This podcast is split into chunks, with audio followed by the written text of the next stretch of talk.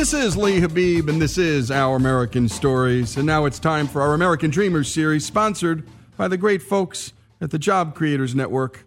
And they work hard to help small business become big ones by fighting for public policy that allows them to do just that. And you'll definitely want to stick around for this story because it's about the man behind perhaps one of the most recognizable brands in American history, brought to us by our own Joey Cortez. The world was a little simpler, a little more magical. There were more heroes, more things to, to think about. And Joe DiMaggio, Mickey Mantle, they were my heroes. They were some of my heroes. You are listening to the story of a man who you all know, but don't really know. You know his brand, so you know his name, which wasn't always his name. He was born Ralph Lifshitz, the son of two Jewish immigrant outcasts from the Soviet Union.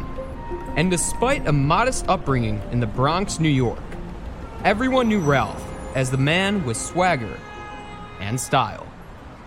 You know, I had older brothers, so, you know, when you have older brothers to live up to, in a way, you sort of, uh, you're advanced more than kids your own age. So maybe I sort of wore what my brothers wore, and, and uh, I, I never thought about style. I didn't know what that word meant. And he didn't have to. He just naturally had it. I'm telling you, every time I see a picture of this man, I think to myself, my God, that man has style. Everything about him screams style. The perfect man to stop the European fashion moguls who were ready to take control of the American fashion market. You see, at the time, there wasn't much of an American fashion industry. And while the Beatles and their British invasion were pretty much taking control of the American rock and roll scene, the European fashion icons from Italy, the United Kingdom, and France were ready to take the American fashion scene by storm. Standing in their way was Ralph Lifshitz. But first, to complete his style, Ralph, at 16 years old, would change his name from Lifshitz to Lauren. That's right, folks. This is the story of Ralph Lauren. Years later, after serving in the Army, working as a salesman for Brooks Brothers, and then a necktie manufacturer, Ralph began designing his own ties, marked by his wide, bold, and colorful designs, during a time when plain skinny ties were in vogue. In the beginnings, when I started, the necktie industry was full of men wearing hats, and they were old men. And it was a very dead industry. And here I came along, and I had a sports car, and I come with a tweed jacket, and I zip into my car with a bag of ties, and I go to the stores around the, around the area. I, uh, I was selling what I was, what I believed in. selling himself and the American dream. You see, Ralph really couldn't afford that sports car. I mean, the man was selling ties out of a single drawer in a showroom of the Empire State Building, but he was investing in himself, his image, his brand, something his company would make possible for everyday Americans too, helping them dress and brand themselves in lifestyles they previously couldn't afford or find in stores. From the nostalgic Americana style of cattle herding cowboys to the style of Wall Street bankers, Ralph made those accessible to everyday Americans. I'm inspired by a lifestyle that is, that is happy. You know, we all go through our life hoping that we're going to be successful, hoping that we're going to be able to buy the house that we want, hoping that we can have the ranch or the, you know. So I was inspired by those worlds. You know, I was inspired. The thought of being a rancher, the thought about living in a log cabin, that was one of my dreams. But also I had another dream, you know, in the reality, of, you know, of, uh, I love stone houses. You know, I love Persian rugs. I like, uh, I like elegance. I like them both. And I think I, in terms of what I was doing, is I wasn't, my things are new, but they're inspired by a concept of living as, as opposed to, to fashion. It's not just a jacket. Here's a jacket, my shoulders come out here now, and, and buy it now because it's the hot new look. My jacket was the tweed jacket with the suede elbow patches, but it was great fabric. Maybe it had a what you thought you can buy in England, what you thought Cary Grant was wearing and Fred Astaire, you could not walk into a store and buy. You couldn't buy, you couldn't walk into a store. No stores had that. When I came along, the business was not at all like the things that I made you could not buy. You couldn't find it. And they had a sense of familiarity because they were traditional in the sense that they had a they weren't wild. But they were they were it's like injecting something and bringing it back in a sense of life. You couldn't walk into Bloomingdale's, you couldn't walk into Saks Fifth Avenue and buy a hacking jacket. A hacking jacket was worn by the people that rode, you know, in England. They get dressed and they wore the hacking jacket, had flare on the side vents. So one thing is the product. The other thing is, is where it goes. A man gets dressed, he goes, he's like, I have to go to dinner. He's, uh, he goes and buys a, a tie and he wants to look elegant that night. He's going to go back to his, he's going to feel elegant when he gets dressed that night. And he's going to go to a place and he says, wait a minute, I have this great club I'm going to and I'm going to wear this and I know I'm going to look great. So he, he feels strong about himself and he knows it's the appropriate thing to wear to this place. What I did was see these things. The hacking jacket represented a life that I loved. It was old England. It, they looked great. I don't know what it was at the time, but I said, you know, that hack, I'd love to have that. Right. I couldn't find it in the store. I said, where can I get that? Where can I get it? And you couldn't get it anywhere. So I said, I'd like to make that. So I made it so you can wear it. It's a sport jacket. And these things, they sound vague, possibly, because they're part of our vernacular today, but it, it didn't exist. And neither did his first product, the wide tie. Well, it existed, but it just wasn't fashionable, and you really couldn't find them in stores. But soon enough, Ralph caught the attention of one of the largest department stores in the country. From selling ties out of a single drawer in the Empire State Building to landing a meeting with Bloomingdale's. And when we come back, you won't believe the story you're about to hear, and what a story it is. A young man fashions the fashion business in an image that he thought the American people would love, and boy, did they. Ralph Lauren's story continues here on Our American Stories.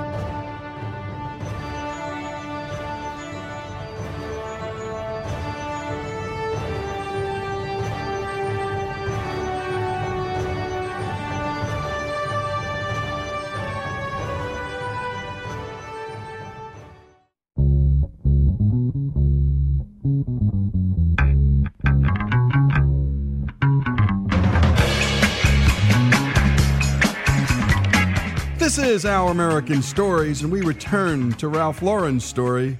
We left off with him entering his first sale with a pretty big client in New York City, Bloomingdale's. We bring you back to the late 1960s, and a young, handsome, and confident Ralph Lauren arrives in a sports car to a meeting with Bloomingdale's, eager to strike a deal, but not too eager. He showed them to the Bloomingdale tie buyer. That's Marvin Traub, a former president of Bloomingdale's. Who said, I like them, I'll buy them, but I don't want that Ralph Lauren label on it. I want a Bloomingdale label. Now here's Ralph starting and struggling in business, about to get an order from Bloomingdale's. He closed his sample case and said, I will not accept the order without my name. It's a matter of staying on a path, staying in a direction, having a point of view, believing in what you're doing, and having the, the, the scope and the focus to say, this is who I want to be, this is what I like. An important lesson for entrepreneurs betting on yourself and your product, and having the wisdom for knowing when to strike a deal and when to walk away. And good thing Ralph did because just a few months later, he would get a call back from Bloomingdale's. Here again is Marvin Traub. I thought the ties were terrific. And if he wanted his name on it, that was fine because I felt the ties would sell. Just one year with Bloomingdale's, Ralph sold a half million dollars in ties, and soon enough caught the attention of other big department stores, followed by an expansion from the tie industry into upscale menswear, women's wear, lifestyle, and home products. Ralph soon became a household name around the world. By 1986, Ralph Lauren's company was worth over an estimated half billion dollars. At a glance, things were going quite well. But a look behind the scenes told another story. In 1987, just as Ralph was about to make the cover of Time magazine, he was also diagnosed with a brain tumor. At the same time as I was on the cover of Time magazine, I knew Time magazine was coming out, and I knew I was going in for a brain tumor operation. I couldn't enjoy either one of them. I couldn't enjoy Time magazine. And the two, the two distances of life, the fact that, that on one hand I hit the heights of one side, and the other side, the impossible thing happened on Time magazine, and the impossible thing happened on brain tumor. How could I get a brain tumor? Where'd that come from? Where'd that come from? I look great. Where'd that come from? You know, that happens to somebody else. Time magazine happens to somebody else. I was split right in half. So that alone was an incredible contrast in my life. Just my life has been an incredible contrast in growing up and go in my career. The heights were so hard to even deal with in a funny way. So, the brain tumor coming along. Uh, fortunately, it was not. It was benign. The experience of looking at my wife and my family. I remember being being told that I have to go in for an operation. I remember seeing my daughter and my son were very little at the time. We were in this big open space, and I said, I can't believe this. I all of a sudden stepped out of my life and was looking at them as if I wasn't there anymore. And thankfully, Ralph had a successful surgery and came out of it with a newfound perspective on life. I was able to step away from myself and see life as something that was not always going to be here. I know the feeling of saying, I may not be around tomorrow. I have a lot of sensitivity to other people that somehow at this age, uh, I'm not groping in the world trying to be something. I know who I am. And so did the rest of the world. Just two years later, Ralph Lauren's dreams would come true when one of his childhood heroes, Audrey Hepburn, would present him with the Oscar of the fashion industry, awarding Ralph with the Council of American Fashion Designers Lifetime Achievement Award. Here's Jeff Madoff, a close business associate of Ralph Lauren. There was one of his muses, his icons, Audrey Hepburn, the woman that he watched when he was a little kid in the movies, now handing him this statue that for him could have been the Oscar. Remember the princess? I got her. Ralph was sitting at the throne of the fashion industry, but that throne wasn't very sturdy. His company, suffering from distribution problems and massive expenditures on brand recognition, was on the road to bankruptcy. Luckily, Ralph was thrown a lifeline by Goldman Sachs, buying 28% of his company, worth over an estimated quarter billion dollars today. Soon enough, Goldman Sachs brought Ralph Lauren's company public. This scared Ralph. While Goldman helped salvage his company, allowing him to expand and open up restaurants and stores in almost every major hub around the world, and perhaps becoming one of the most recognizable brands in human history, Ralph feared that he would have less and less control over his brand. Though with bold and crafty leadership and marketing, Ralph managed to instill his undying legacy within his company, his undying style. A style marked by Ralph's nostalgia for the American West, a life of hard work, grit, and meaning, and a style marked by the future he always envisioned for himself, one of accomplishment and success, which all goes back to the very people he admired as a kid. I was very influenced by movies. I was very influenced by uh, a world that had a sense of dream, that had a sense of something else. And what I was influenced in these places was the good guy, the the the the Hopalong Cassidy, um, not the corny guy, but the, there was the man on the white horse. You know, if you think of a cowboy, you think of fringe jackets and old leather things. Think of a, you think of certain um, images that that represent something that are never dying. I always like country clothes, tweediness. I always loved my history teacher who wore gum sole shoes and suede elbow patches.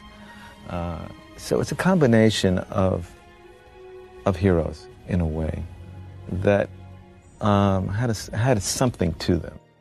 Heroes like the actors who both dressed and conducted themselves with class and the gritty, adventurous characters they played in the movies.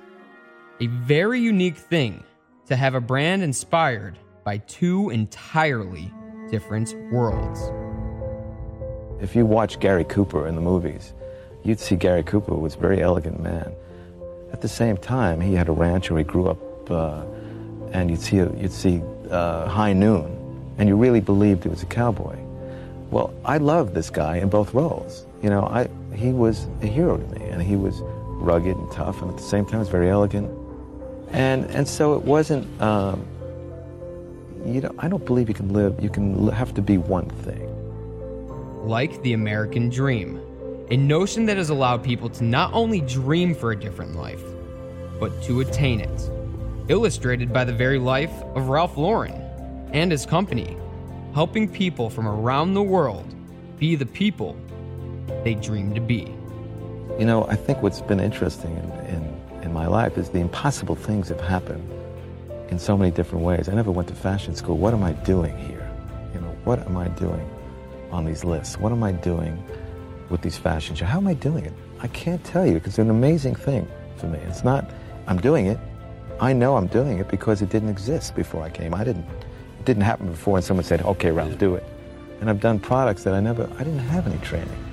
I don't know how it's happening. It's an amazing thing for me.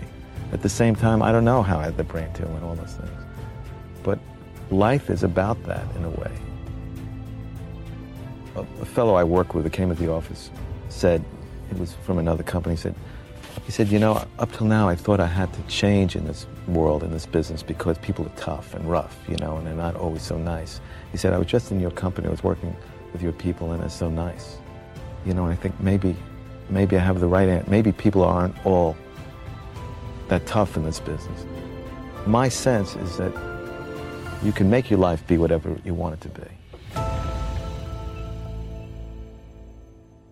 And great job on that, Joey. Impossible things have happened in my life.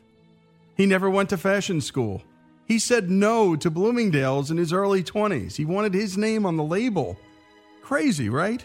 Goldman Sachs, by the way, comes in, the big bad banks, and saves the company. The American dream here, that's what we call these stories, American dreamer stories. None better than Ralph Lauren's. This is Our American Stories.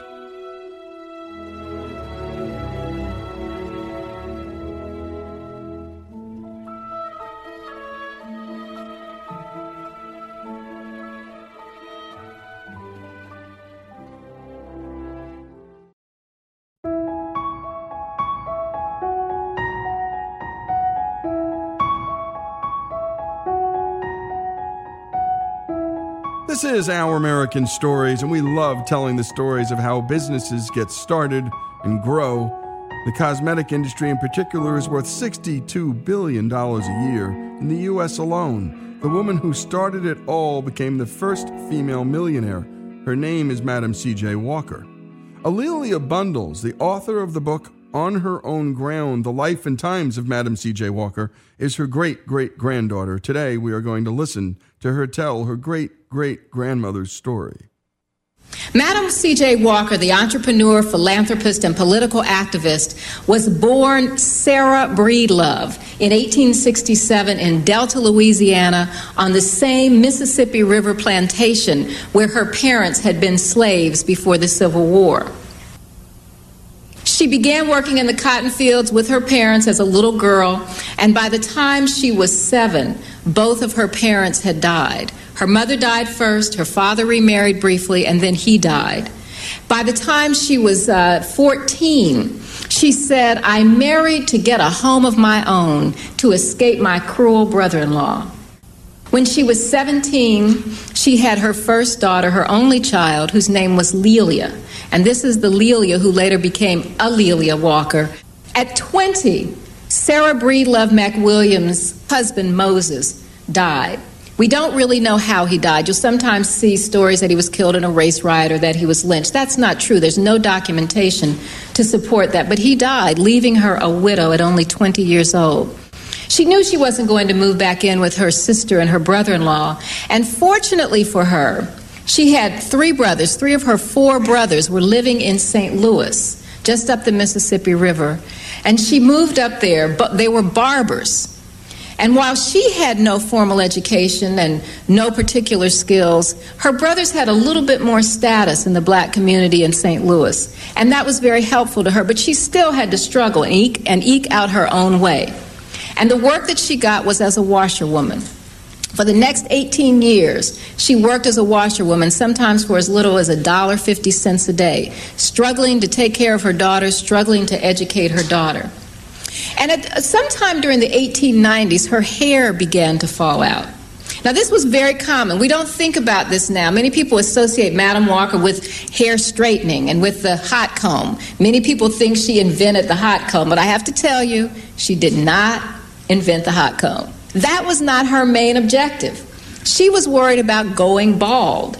And when we go back a, a, century ago, things were very different. Hygiene was very different. Most people did not have running water in their homes, did not have electricity, did not have central heating. 90% of African Americans lived in the South, most of them in the rural South before 1900. So you can imagine people did not have all of these amenities that we have now. As a result, women only wash their hair once a month. There were old wives' tales that said only wash your hair once, once a month. Some people didn't wash their hair at all during the winter. Now, there was some logic to that. People thought they might catch cold, they might get pneumonia. But the result of it was there was horrible rampant scalp disease. And so I just would, especially for the young people, to say to you if you've ever had dandruff, just multiply that about 10,000 times. And then you will have some idea of what this scalp disease was like. It caused people's hair to fall out. The dandruff was so bad, the sores that resulted. And Sarah Breedlove McWilliams was one of those women who suffered from what was called tetter and psoriasis. When her hair began to fall out, she was very ashamed. Uh, she thought she looked ugly, and she said, I prayed to God to give me a solution, to come up with an idea, something to help me grow my hair. And she said, and then for three nights in a row, I had a dream. A big African man came to me and told me what to mix up for my hair, what to mix up for my formula. And then my hair, I put it on my hair, my hair began to grow back. Other people asked me what I was doing. I had no intentions of going into business, but there was so much demand that I began to sell the products door to door. Now, that miracle formula was not really a miracle. It was a system of washing her hair more often, of applying an ointment that included sulfur, which was a centuries old cure for skin disease and scalp disease, so that once the scalp was healthy, the hair could grow back and she would use her pictures before she used her product and after she used her product to convince women what they could do for themselves. Many people believed that she was a millionaire, and she certainly lived like one. Now, clearly, for someone to have come from the cotton fields of the South, from a slave shack, a sharecropper's shack, to move into a mansion that she had built herself, that had been designed by a black architect, that clearly took a special kind of genius and determination.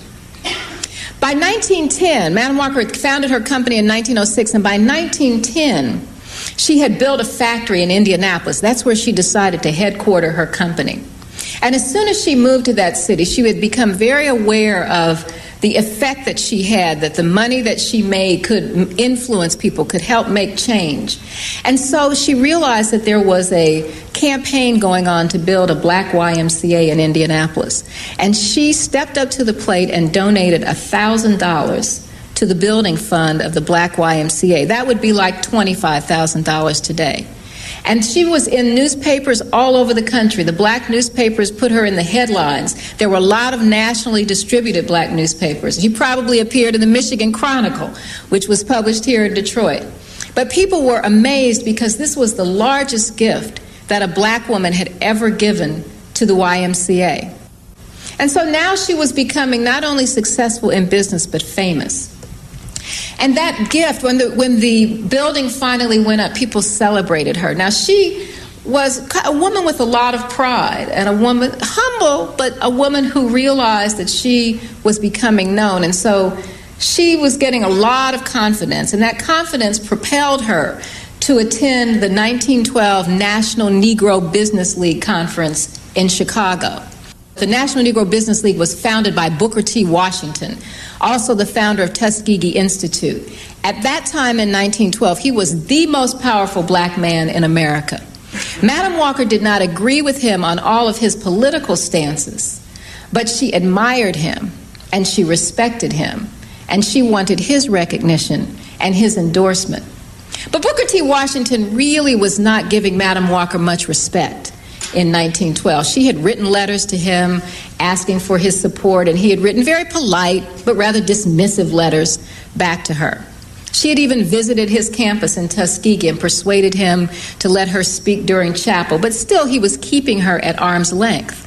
And so when she arrived at the conference in Chicago in July of 1912, she sent word to him through one of his assistants that she wanted to be included on the program, that she wanted to share her success story, her rags to riches story with the other delegates to the convention. Booker T. Washington apparently ignored her request. And so on the second day of the conference, one of her good friends, George Knox, the very esteemed publisher of the Indianapolis Freeman, a nationally distributed black newspaper, and also a friend of Booker T. Washington's, George Knox stood up in the audience and said, We should hear from Madam C.J. Walker. She is the woman who contributed $1,000 to the building fund of the Black YMCA. Booker T. Washington, who knew and respected George Knox, ignored his request. And so, on the third and final day of the conference, when Madam Walker realized that she wasn't going to be given the opportunity to speak, she realized she would have to seize the opportunity. And so, as the final banker was making his remarks, Madam C.J. Walker stood at her seat, looked toward Booker T. Washington at the podium, and said, Surely you are not going to shut the door in my face. I am a woman who came from the cotton fields of the South. From there, I was promoted to the wash tub. From there, I was promoted to the cook kitchen. And from there, I promoted myself. I promoted myself into the business of manufacturing hair goods and preparations. I have built my own factory on my own ground. The next year, Booker T. Washington invited her back as a keynote speaker. You're listening to the great great granddaughter of Madam C.J. Walker. Her story continues after these few messages. This is Our American Stories.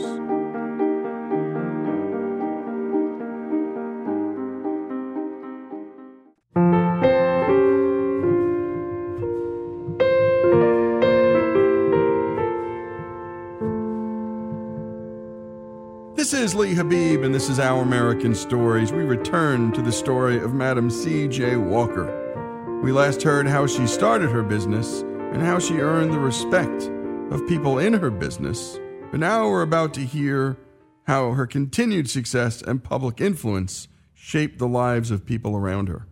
Her biggest seller was Madam C.J. Walker's wonderful hair grower. This is the ointment that was made from an ingredient called petrolatum and sulfur A little bit like Sulfur 8 or Bronner Brothers B&B Grow, the kinds of products we still see on the market.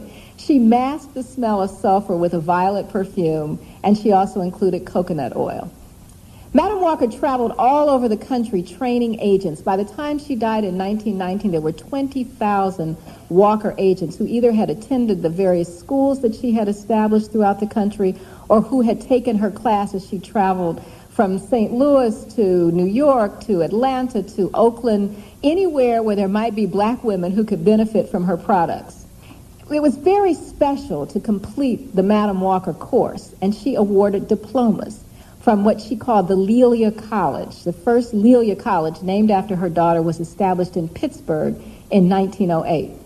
Madam Walker even traveled to the Caribbean. In 1913, she visited Costa Rica, Cuba, Nicaragua, Jamaica, Haiti, and Panama because she knew there were a lot of people in the African diaspora, women who would benefit from the use of her products. She was smart enough to set up a system of beauty culture, to organize her agents into clubs around the country.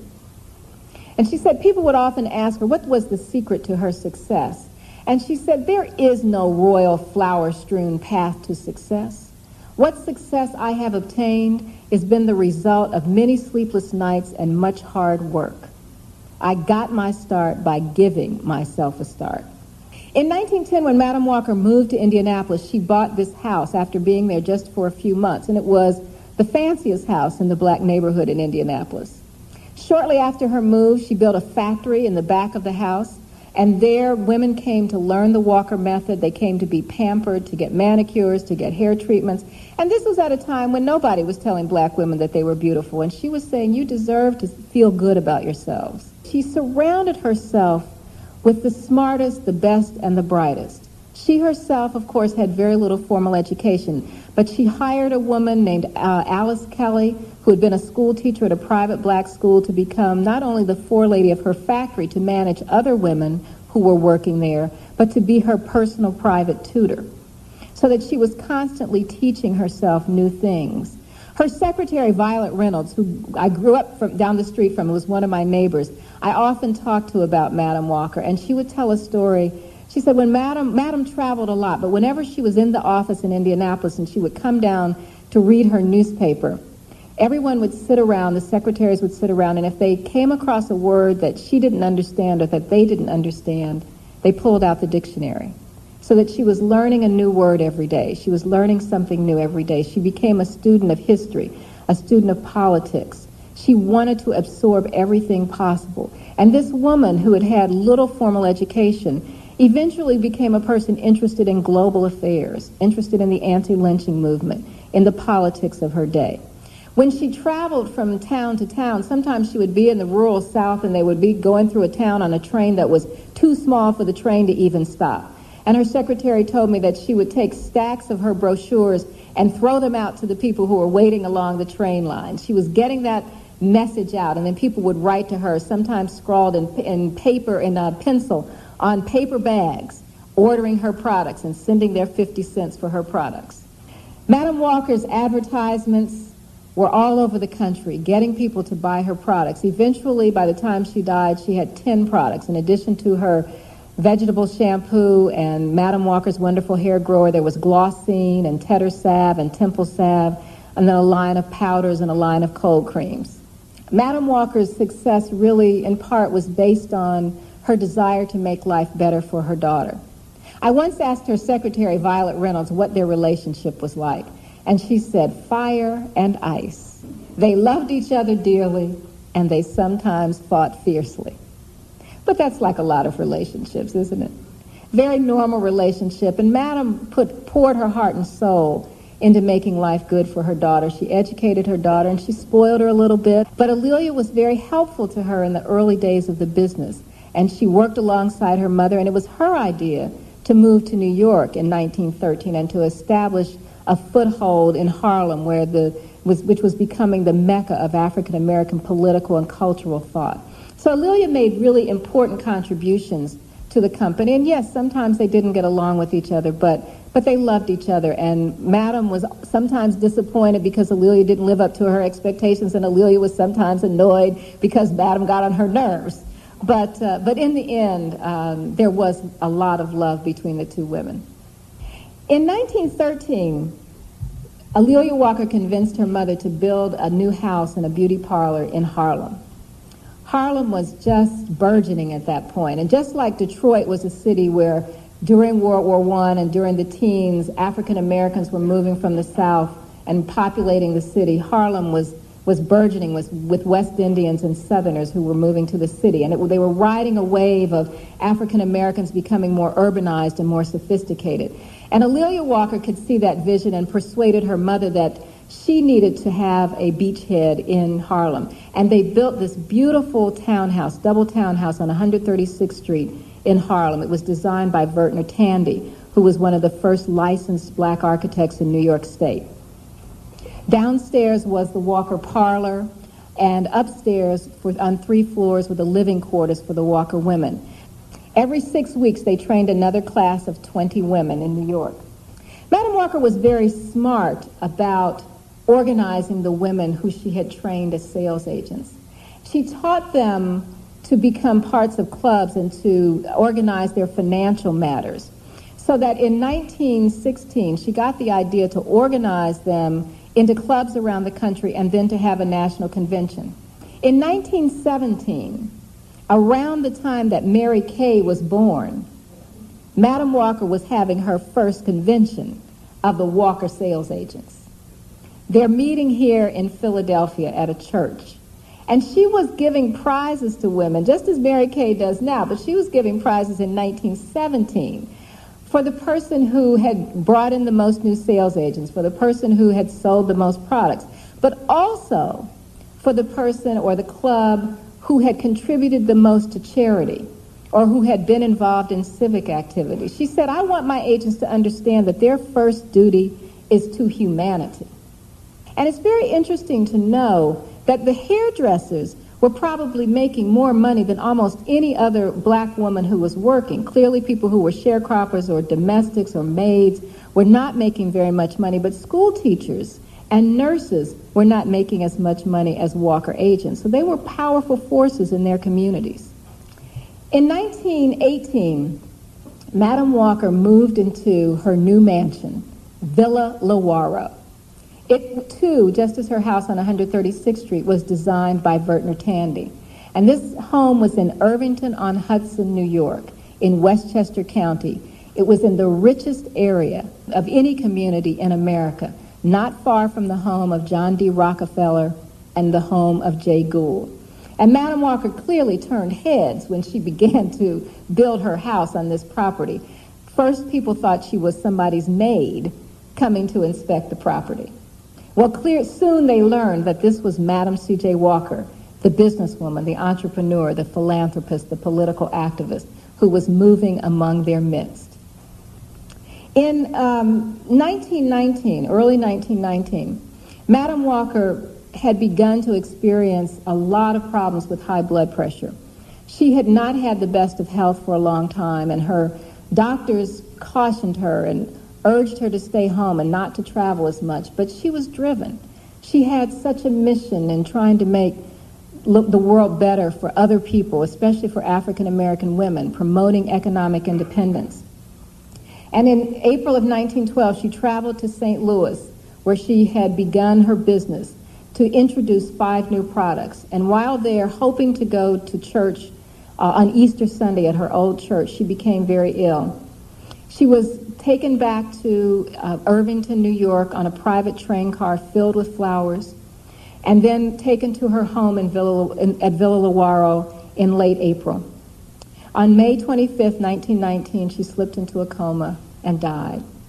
At that point, there were headlines in newspapers all over the country. Madam C.J. Walker, millionaire. Stories about all of the people whose lives she had touched. Stories that would continue her legacy so that today I think she still inspires people. Madam Walker was a visionary, an innovative entrepreneur, a precedent-setting philanthropist. She preached economic independence for women before they had the right to vote.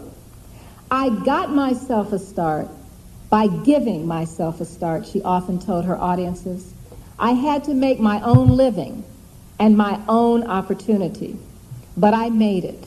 That is why I want to say to everyone present, don't sit down and wait for the opportunities to come.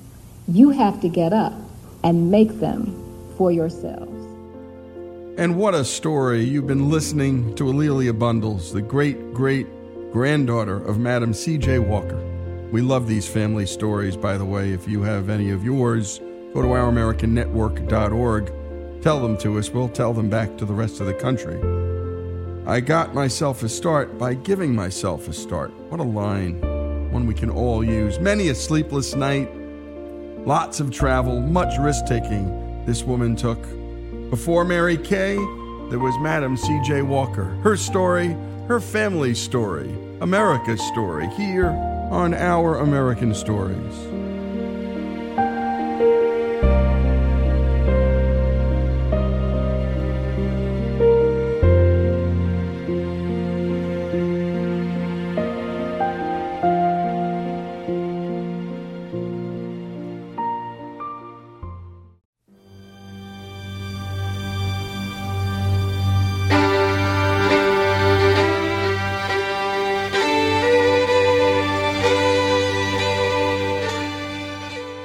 This is Our American Stories. And just decades following the signing of the U.S. Constitution in 1787, trailblazers called mountain men headed west. These adventurers gave rise to new American heroes and new enemies, too. But these struggles and battles will forge the American character and will transform a colony into a country. Today's story is told to us by one of America's best Western storytellers. Roger McGrath, author of Gunfighters, Highwaymen, and Vigilantes Violence on the Frontier. By 1821, 24 U.S. states have been established. The population is something around 9.6 million. The country's border expands to the Missouri River, and beyond that border lies a vast western territory of brutal wilderness shrouded in myth. Conquering it requires extraordinary men. One of the greatest of these is Jedediah Smith. He was the first to come overland into California. He's the first known person to cross the Sierra Nevada. The first man to recognize the significance of the South Pass. Smith's discoveries beyond the Missouri surpassed those of even Lewis and Clark. Here's Jim Hardee, director of the Fur Trade Research Center. Without men like Jedediah Smith, and particularly his trails, we wouldn't have had an Oregon Trail. We wouldn't have had a gold rush uh, because the, the, the routes to California and Oregon wouldn't be there yet. Smith embodies the character of America frontier grit, rugged individualism, survival. Jedediah Strong Smith is born the fourth of 12 children on January 6, 1799, in south central New York State, to parents who descend from the Puritan settlers of Massachusetts. Following the expanding frontier, the family moves westward in 1810 to Erie, Pennsylvania, and two years later, Jedediah, now 13 years old, goes to work as a clerk on a freighter that sails the waters of Lake Erie. The young teenager becomes familiar with not only shipping and trading, but also the adventurous life of those who live farther to the west. Then in 1814, a family friend gives Jedediah a copy of the Journals of Lewis and Clark, and he devours the book. Here's astronaut Buzz Aldrin. Lewis and Clark want to see what's on the other side. Given a mountain, we want to climb it. We hold those venturers of the past uh, in, in great admiration. Then, in the spring of 1822, the 23 year old is off on his own to the edge of Western civilization in St. Louis, Missouri. The city is the center of America's fastest growing industry, the fur trade. Here's Barton Barbour, author of Jedediah Smith no ordinary mountain man. Jedediah's primary reason for going to St. Louis and then into the far west as a beaver hunter was motivated by his ambition, a word that he uses often, his ambition to make good at a time when the nation was in terrible economic condition after the panic of 1819 and closures of banks and uh, rural uh, mortgage failures. So he's driven by the urge to make good. That means he wants to make money. A skillful writer, Smith details his life in his journal. I intend to follow my strong inclination to visit this unexplored country and unfold those hidden resources of wealth and bring to light those wonders which I readily imagine a country so extensive might contain. Jedediah Smith becomes a regular reader of the Missouri Gazette and Public Advertiser, the town's leading newspaper. One day, an advertisement on page three catches his eye. Wednesday morning, February 13th, 1822. To enterprising young men, the subscriber wishes to engage 100 men to ascend the river Missouri to its source, there to be employed for one, two, or three years. For particulars, inquire of Major Andrew Henry near the lead mines or the subscriber at St. Louis. Signed by one General William H. Ashley. It was almost as if his life was was lined up for that particular moment to be able to read that article. Next. Smith gets to William Ashley Name? as fast as he can. Thomas Mitchell. Next. What do you do? A trapper. Name? Jedediah Smith. Welcome, Mr. Smith, to the Ashley Henry Fur Company. Yeah, your things, men. Let's go. It is from these beaver trapping expeditions that the new mountain man emerges. But there's something about Smith's character that sets him apart from these other young adventurers. Smith is a devout Christian, doesn't drink, doesn't smoke, doesn't chase women. He is long on courage and clear thinking in a tight spot. His Bible and gun are his closest companions. As Phil Anschutz writes of Smith in Out Where the West Begins, Volume 2, Smith was hardly a stereotypical mountain man, yet few mountain men earn greater respect from their peers. Here's fur trade historian Rex Norman and Jim Hardee. Uh, there was something about his nature that seemed to exude to people confidence, uh, trustworthiness, and boldness. He had read Lewis and Clark's journals. Lewis and Clark takes this expedition all the way out to the Pacific Ocean and back over a period of little more than two and a half years. And you read that and, and you can get caught up in the romance. You can get caught up in the in the wonder of, of what's out there. And I think Jed was uh, suffering from a little wanderlust. I want to be the first to view a country on which the eyes of a white man have never gazed, and to follow the course of rivers that run through a new land. And when we return, more on the life of Jedediah Smith here on Our American Stories.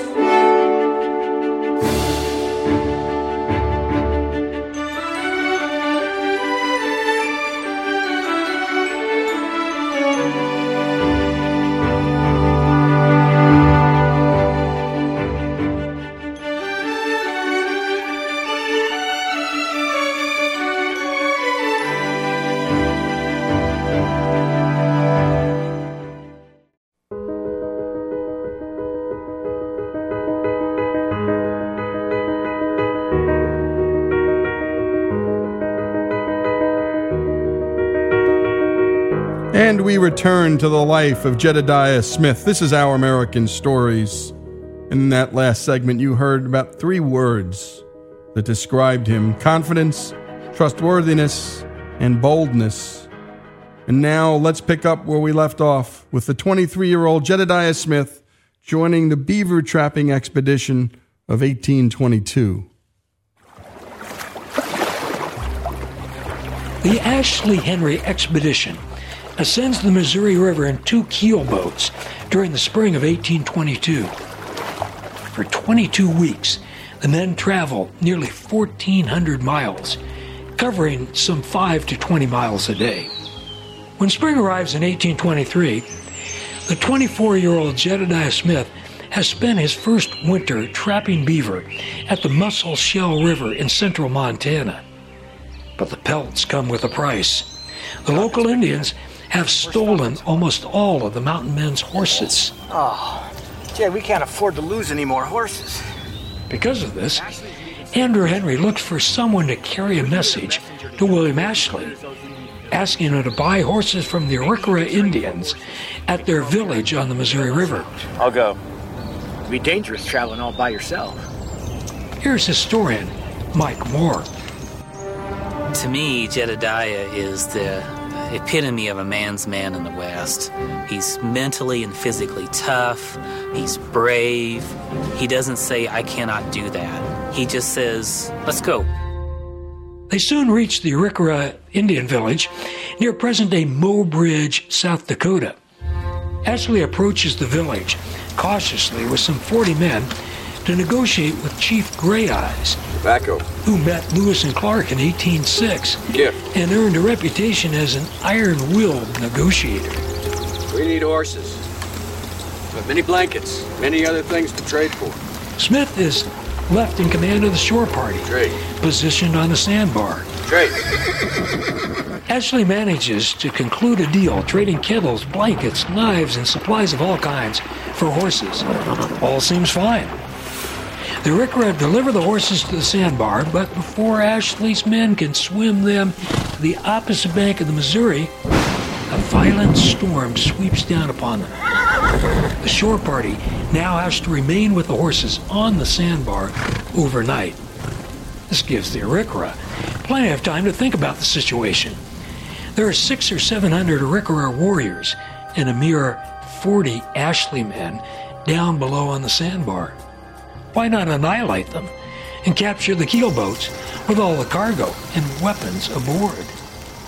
At the break of day, on June 2, 1823, Smith and the others on the sandbar hear the crack of rifles and lead balls begin ripping into their position.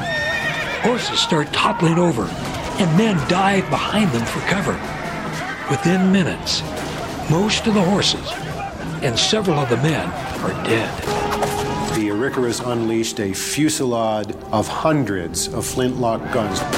Arikara archers were also launching clouds of arrows as best they could. With this massed firepower, these guys on the exposed sandbar were in deep, deep trouble. By the twos and threes, men dive into the river and are swept downstream. Smith makes it into the river unscathed and later is hauled aboard a keelboat. So as Jed's leaving, he's looking at a beach that's strewn with the bodies of, of a dozen or so of his comrades um, and all these dead horses they had just traded for, and there's nothing that he can do. But my thoughts I kept to myself, knowing that a few words from me would discourage my men. Altogether, 13 men are killed at the battle site, and two others later die of their wounds. Jed, you speak the word. The Arikara uh, evidently suffer few casualties. The Lord is my shepherd. I shall not want. The battle me to is one of the deadliest pastures. in the history of the Western fur trade. Amen. Shall be avenged. Survivors of the attack head downstream and reach Colonel Henry Leavenworth at Fort Atkinson, about 15 miles north of present day Omaha, Nebraska. Leavenworth organizes what one fur trader called the Missouri Legion, some 350 soldiers, another 75 or 80 mountain men and trappers, and then Sioux warriors who saw a great opportunity here to have Uncle Sam help destroy their inveterate enemies, the Arikara.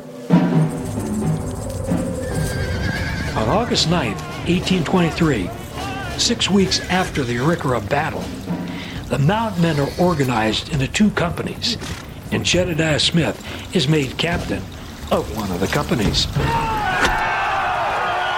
When the force reaches the Arikara villages, The Lakota Sioux waste no time and immediately begin pouring fire into the Arikaras without any plan of attack. Here's historian of the American Indian, Jimmy Chasteen. They didn't wait on Leavenworth and his troops.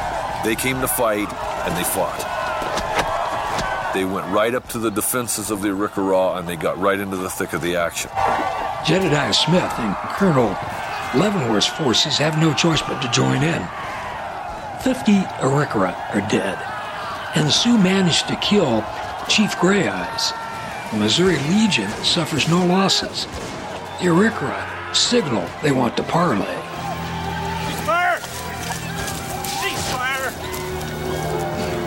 Arikara subsequently agreed to all of Colonel Leavenworth's demands. And Leavenworth calls off further attack. The Lakota Sioux are outraged. The Lakota people thought it was stupid and disgusting that the whites didn't carry through this fight against the Arikaras. That boosted the Lakotas' contempt for white soldiers and their power. Jedediah Smith and the other mountain men are also outraged, knowing it is simply an Arikara ploy to gain time. The mountain men are right. That night, the Arikara slip out of their village and disappear. Smith heads west and spends the next three years leading trapping parties through the Rocky Mountains. It's the beginning of expeditions that will earn him five historic firsts. The first of these is pioneering a trail through South Pass. Together with some Crow Indians, friend James Clyman, and Tom Fitzpatrick, Smith establishes a trail through a 20 mile wide valley, the one opening through the Rockies. It is the door to Oregon and California. The route will be taken by pioneers on the Oregon Trail, the Stagecoach, the Pony Express, and the Union Pacific Railroad. That fall, Jed and his crew blazed through grizzly country in present day South Dakota. The grizzly bear is the most deadly frontier beast, up to 10 feet tall and a thousand pounds, with claws six inches long. Grizzlies don't fear anything on Earth, including man. The grizzly was the largest, most powerful animal in North America at the time. It had nothing above it in the food chain. It looked at everything as a potential source of food. It stood up, it towered over you. You could pump bullets into the thing and it would still come at you. It was literally a monster. Suddenly they hear this thrashing in the underbrush nearby. Grizzly! Sure enough, a grizzly bear bursts out of the thickets, Men, get those horses back! smashes into the line of march. And Jed is in the front and he runs up into this clearing. And I think that Jed running drew that bear to him. The bear attacks. The bear immediately grabbed him in a vicious and deadly bear hug and seized Jedediah's head in his jaws. And as he pulls his head away, pulls his jaws off, he just rips the scalp. And when we come back, we continue with the story of Jedediah Smith. And by the way, so many of our stories about the American West can be heard at ouramericannetwork.org. So many of them we picked out of Phil Anschutz' two terrific books, Out Where the West Begins, Volume 1 and 2. Those hours include the life of Samuel Colt, Adolph Coors, Levi Strauss, J.P. Morgan, and John D. Rockefeller. And without this cast of characters, from businessmen to, well, mountain men, the American West wouldn't have been the American West. And when we continue, more of the story of Jedediah Smith here on Our American Story.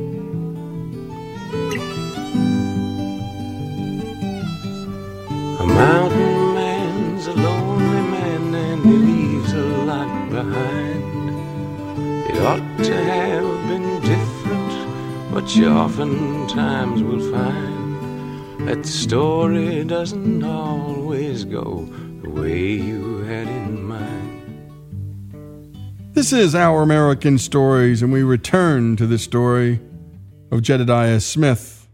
And we want to find out what happens to him after he's been viciously attacked by a grizzly bear. There lay Jedediah in a bloody heap. His men are panic stricken. There's no surgeons there. They don't know what the heck to do, and nobody wants to lay their hands on this guy's mangled face. You gonna sit around and watch me bleed to death? Captain, uh, what's best to do? Give me a blanket. Somebody get Give some water. And the only one who's not panicking is Jedediah Smith. And he's saying, All right, guys, you need to work on me here. Jedediah's friend, James Clyman, describes the incredible ordeal in his journal. Get some water. Captain said, send one or two men for water. And if you have a needle and thread, get it out and sew up my wounds around my head. Clyman, you got a needle and thread. You gotta get it out now. I got no thread. I got some fine sinew. It'll have to do. You're gonna have to work on me right here. I got a pair of scissors and cut off his hair I got and then began my first job of dressing wounds. Upon examination, the bear had taken nearly all his head in its capacious mouth and torn his face from his left eye to his right ear and laid the skull bare near the crown of his head. Sew it up tight. You sew it up tight, Clyman. I don't need to bleed to death right here. One of his ears was torn from his head out to the outer rim. After stitching all the other wounds in the best way I was capable, the ear was last. Then I put in my needle, stitching it through and through, and over and over, laying the parts together as nice as I could. I got it. Miraculously, the stitching job is successful, although Smith is left with a frightful scar. He grows his hair long and styles it with a distinct comb over to hide the vivid red scar, missing eyebrow and displaced ear. It becomes his signature look. Just 10 days after the attack, Jed Smith is back on his horse and heads west to High Beaver Country, 600 miles away. Smith's trapping skills earn him the record for beaver pelts taken in one season. He arrives at the annual rendezvous with 668 pelts, which sell for $6 apiece, earning him some $4,000. That's more than $400,000 in today's money. Smith is so successful as a mountain man that in 1826, at 27 years of age and five years of experience already as a trapper, he organizes his own fur trading company and brings in David Jackson and William Sublette as partners. For the next five years, Smith's company dominates the American fur trade. The 1826 Mountain Man Rendezvous is held at the Great Salt Lake in Utah. When it concludes, Smith assembles a party of 20 men, having talked them in to an audacious plan to blaze a trail through the Mexican province of California. Now, the map behind the Great Salt Lake is a blank. The Indians are unable to help. They can't answer Smith's questions about this unmapped region. All anyone knows is somewhere, maybe a thousand miles to the west, is this place called California. Smith and party leave the Great Salt Lake in August 1826, and he becomes the first to travel the length and breadth of the Great Basin. Jedediah's greatest accomplishment was probably getting across the Great Basin virtually on foot. And they basically walked across the deserts of Nevada. When he got ready to go to California, there were guys ready to follow him uh, into lands that nobody had been to before. They didn't know what they would find, but they were willing to follow Jedediah Smith. They travel southwest, and by November, After a little more than three months on the trail, Smith and his party reached Mission San Gabriel, some 10 miles east of the small pueblo of Los Angeles. Today, a, city of four and a half million people, Los Angeles then had but 1,500 residents. Jed Smith and his men are the first Americans to cross overland to California. Most of the route of Smith's expedition is followed today by Interstate 15. Smith and his men spend the winter at a camp on the Stanislaus River in the San Joaquin Valley. When spring arrives, Smith attempts another first. He and two of his trappers head for the 1827 Mountain Man Rendezvous at Bear Lake on the border of Utah and Idaho, but to do so, they have to cross the Sierra Nevada mountains. Despite encountering snowfields up to eight feet deep, the men struggle across the mountains in eight days. Theirs is the first recorded crossing of the rugged mountain range. And ironically for Americans, the direction of travel in this first recorded crossing of the Sierra Nevada is from west to east. When Smith and the two others arrive at the rendezvous early in July 1827, cheers erupt and a small cannon is fired in salute. The mountain man had given up Smith and his party for dead. No one believed that he could still be alive. No one could believe that he did what he did. The, the thing that stands out to me when I think about Jed Smith and his accomplishments is, is the really remarkable amount of terrain that he covered, the extraordinary uh, trips that he made through territory which was uncharted, unmapped, unknown, with such ease that he traveled across the landscape. After spending a week at the rendezvous, the 28 year old Smith heads for California again. This time he has a party of 19 mountain men with him. Traveling by the route of the previous year, Smith arrives at the Mojave Indian settlement on the Colorado River in August of 1827. Smith has met the tribe before and traded with them and doesn't expect any trouble. His medicine was considered strong amongst a lot of the native nations that had dealt with him.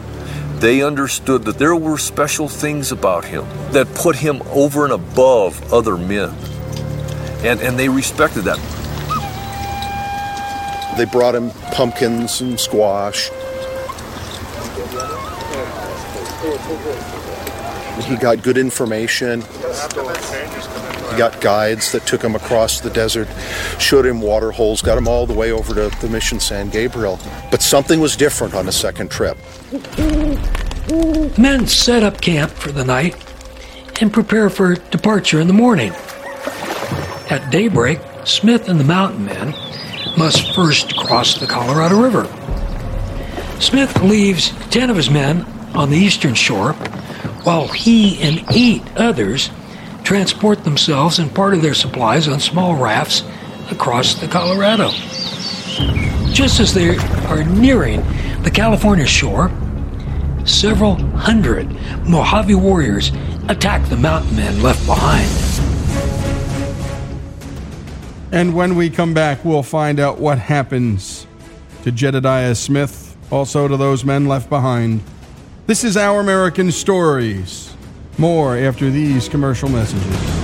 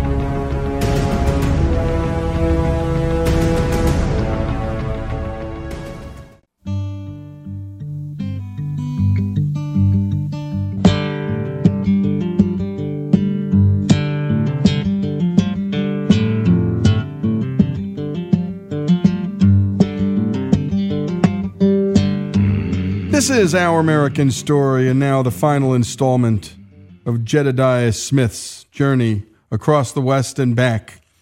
Let's pick up where we last left off. Just as they are nearing the California shore, several hundred Mojave warriors attack the mountain men left behind. They look back on the bank, and all of a sudden, these these eight or ten guys that are with the party that are still there are just surrounded by Mojaves. This incredible shout goes up. They're looking back at their party, and they're just being annihilated. They're being clubbed and beaten, and spears, knives, tomahawks, right before their eyes. They're being killed. Here's Smith looking through the willows, seeing his men being slaughtered. Total surprise, total shock.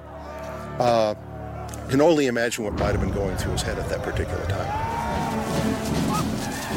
I thought it most prudent to go to the bank of the river and select the spot on which we might sell our lives at the dearest rate.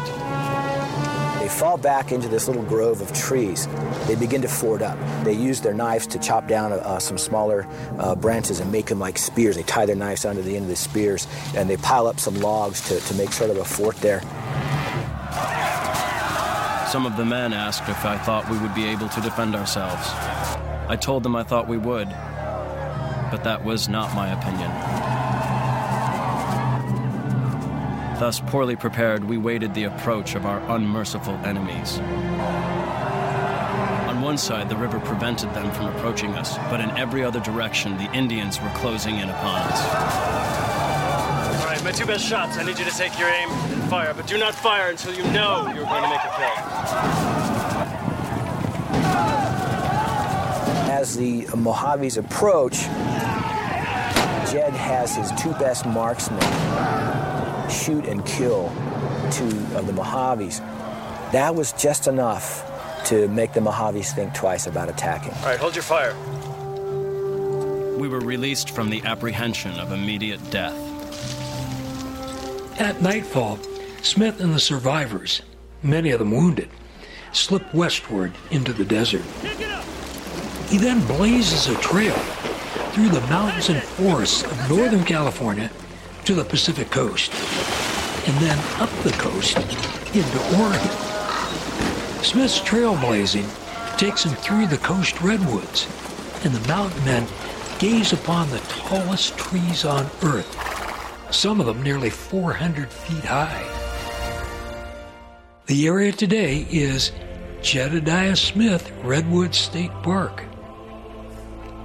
Once in Oregon, now mid July 1828, Smith leads his men up the coast to the Umpqua River and then up the river a short distance to a large village of Kelawatset Indians, part of the Umpqua tribe. The Kelawatset seem friendly and gladly trade with the mountain men. Good. Great. While his men trade with the Indians, the Kelawatset guide helps Smith scout the area ahead for the best route to Fort Vancouver. Upon returning to the village, though, Smith senses something's wrong. He stealthily creeps closer and sees the Kelawatset have killed, scalped, and mutilated his men. Kelawatsets used axes, knives, and whatever came to hand to murder these Americans as quickly as they possibly could. Well, Smith could do nothing but creep back up the trail and begin what became a three week, 200 mile journey north to Fort Vancouver, the great Hudson Bay Company post, located on the north bank of the Columbia River in today's state of Washington. He's the first individual known to have gone from California to the Columbia River. So he explored the west coast of the United States. Smith remains in the Oregon country, trading and trapping until March 1829. The seven years of incomprehensibly hard living has taken a toll on both his physical and spiritual being. Here's Jedediah Smith scholar James Auld. Does write a letter home, the famous letter on Christmas Eve, 1829. And he really pours his heart out, and he really lets it all go about how much he misses his spiritual life and how much he wants people to pray for him out here. And here's a chance for him to, to let loose and get personal, knowing that this letter is going to be read by his family. In August 1827, ten men who were in company with me lost their lives by the Indians on the Colorado River. In July 1828, 15 men with me lost their lives by the Umpqua Indians. Many others have lost their lives in different parts of the country. We have many dangers to face and many difficulties to encounter. With respect to my spiritual welfare, I durst hardly speak. I find myself one of the most ungrateful, unthankful creatures imaginable. I have need of your prayers. During his stay, Smith gains an intimate knowledge of the Oregon country and notes there are almost no British settled there. Earlier, Smith saw that Mexican control of California is tenuous, and the population of Mexicans is no more than seven or eight thousand. Moreover, almost none of them have settled north of San Francisco Bay or in the interior valleys. Both the Oregon country and California are ripe for the taking. Smith feels it's his duty as an American to make his observations known to officials in Washington, in particular, Secretary of War John Eaton. Smith sends a long, detailed letter to Secretary Eaton that reveals not only Smith's writing skills and command of the language, but also his comprehensive understanding of geopolitical strategy. Smith also sends precise descriptions of his trailblazing and copies of his maps. In effect, Smith becomes an explorer and strategist for the U.S. government. Yet, Smith is a buckskin clad mountain man, and he continues to lead trapping parties until August 1830 when he retires to St. Louis. Smith has made and saved enough money to live comfortably as a gentleman. At just 31 years of age, he is the most experienced man in the West. Time to call it quits. He made a vast amount of money uh, in a very short period of time, and by the time he was 31 years old, uh, he had probably the equivalent of a half million dollars in today's money, uh, which was a fantastic amount uh, for then, and it's pretty. It's no chump change for today. However, Smith is intrigued by the large profits St. Louis traders are making on the Santa Fe Trail. Early in 1831, Smith leads a trade caravan he has organized from St. Louis en route to Santa Fe. By late May, the caravan has moved into the dreaded Cimarron Desert. For three days, the traders push on and no water. There's no water here. I'm gonna go look for some. There's Comanche out there. You guys stay here with the men. I'll be back. Smith scouts far out of the wagons. Several miles out, he comes upon a waterhole.